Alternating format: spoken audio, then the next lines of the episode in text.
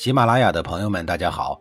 告诉大家一个好消息，除了音频以外，我最近开始以视频的方式为大家讲历史，内容也不再局限于中国古代史，而是涵盖人文、社会、西方历史等等，还包括对一些经典童话人物、历史人物进行全新解读。欢迎大家在微信视频号里搜索“志明侃历史”，同志的志，光明的明，调侃的侃，历史故事的历史，我在视频里等你。上一集里，我说到了韩国组织了一场盛会，还邀请了最近几十年一直敌对的郑国国君郑康公参会。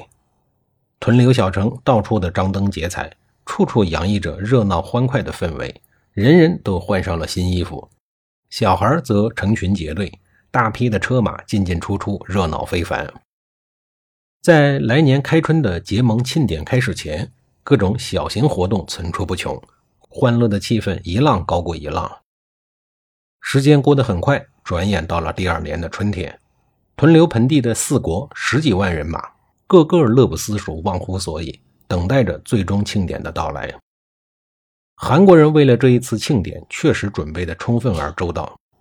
他们不仅在屯留花费巨资和人力，还向魏、赵、郑三国的都城各派出了一支千人的队伍，护送庆典的礼物。意思是普天同庆，让三国的都城也享受这一次庆典的礼品和气氛。屯留城外一座坚固的高台之上，四国国君正在歃血为盟。东道主韩屯蒙还没有正式登基，他的身材不算高大，却神态轩扬，一双眼睛炯炯有神，由骨子里透出来的威霸之气非常的罕见。当然，魏武侯、赵敬侯也都是厉害角色。只有这个郑康公脸色有点发白，很明显是长期酒色过度所导致。就在这同一时间内，韩郑边境的十五万训练有素、装备精良的韩国士兵突然冲入了郑国的境内，直扑郑国的都城新郑。郑韩两国的边境距离新郑大概只有五十公里，以魏武族那种从日出到日中可以负重奔跑四十公里的体能做比较。韩国军队一个白天也能抵达新郑，实际上他们也是这么做的。郑国的侦察兵得到了情况以后，一路狂奔至郑国的国内，但是也只比韩军快了一个时辰而已。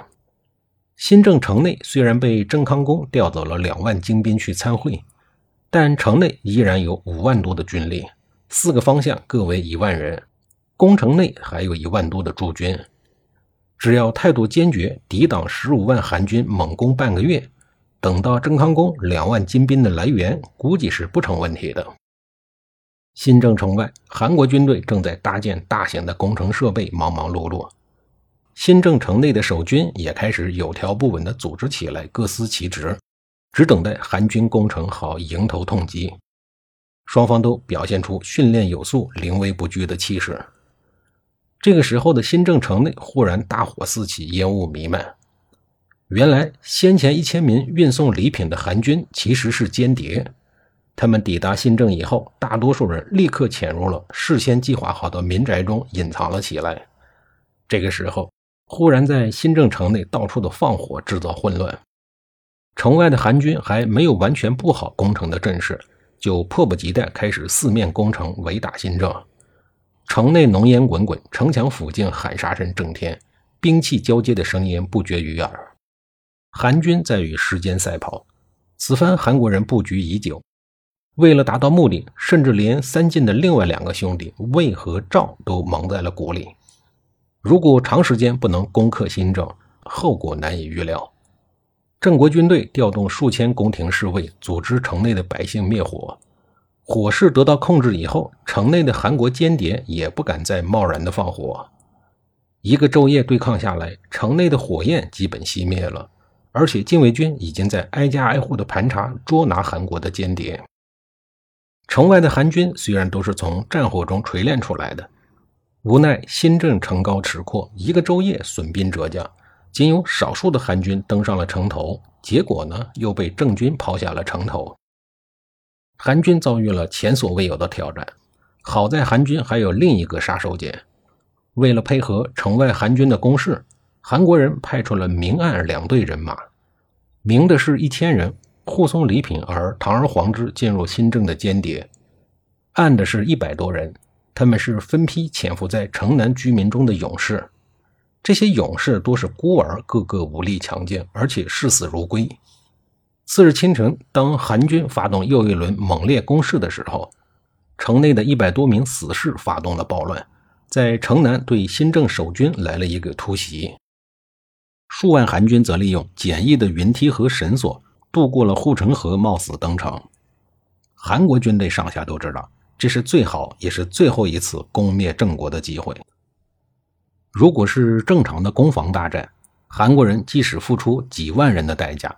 也未必能攻克新郑，但是有了城南这一百多个不惧生死的勇士，以及城内上千名能够牵制禁卫军的内应，南门附近的韩军很快就登上了新郑城头。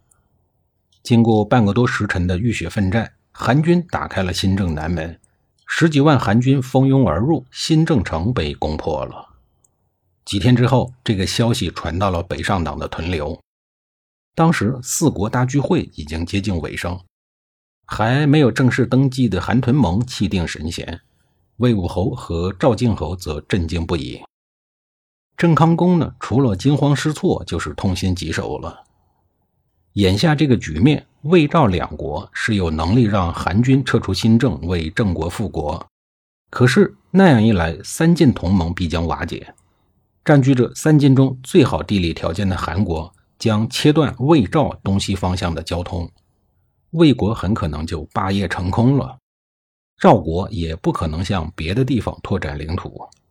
而且三晋刚刚进行了大会盟，魏武侯和赵敬侯从自身利益出发，选择默认韩国的做法，以此来加强三晋的合作。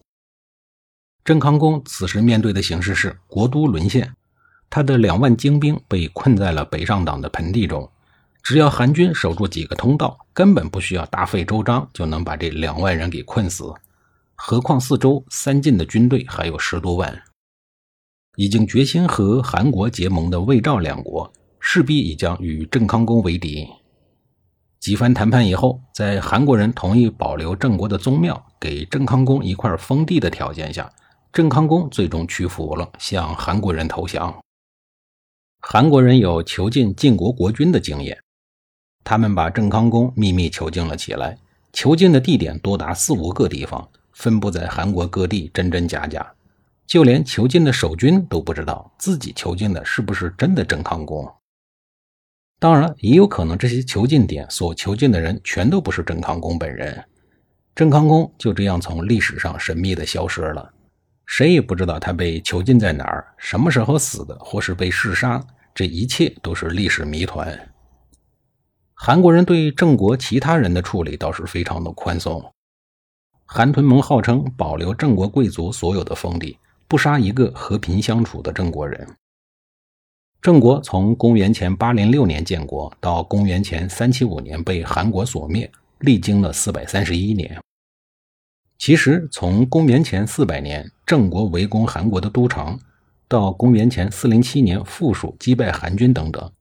从这两次郑国反击韩国的实力来看，如果不是郑国自己一分为三，韩国要想灭郑国是没那么轻松的。这一年，韩屯盟将韩国的都城迁到了新郑，自此韩郑一家了。纵横春秋和战国初年几百年的小霸郑国，就这样逐渐融入了战国七雄之一的韩国。截止到这里，郑国的故事就结束了。下一集里，我继续给您讲述韩国的事儿。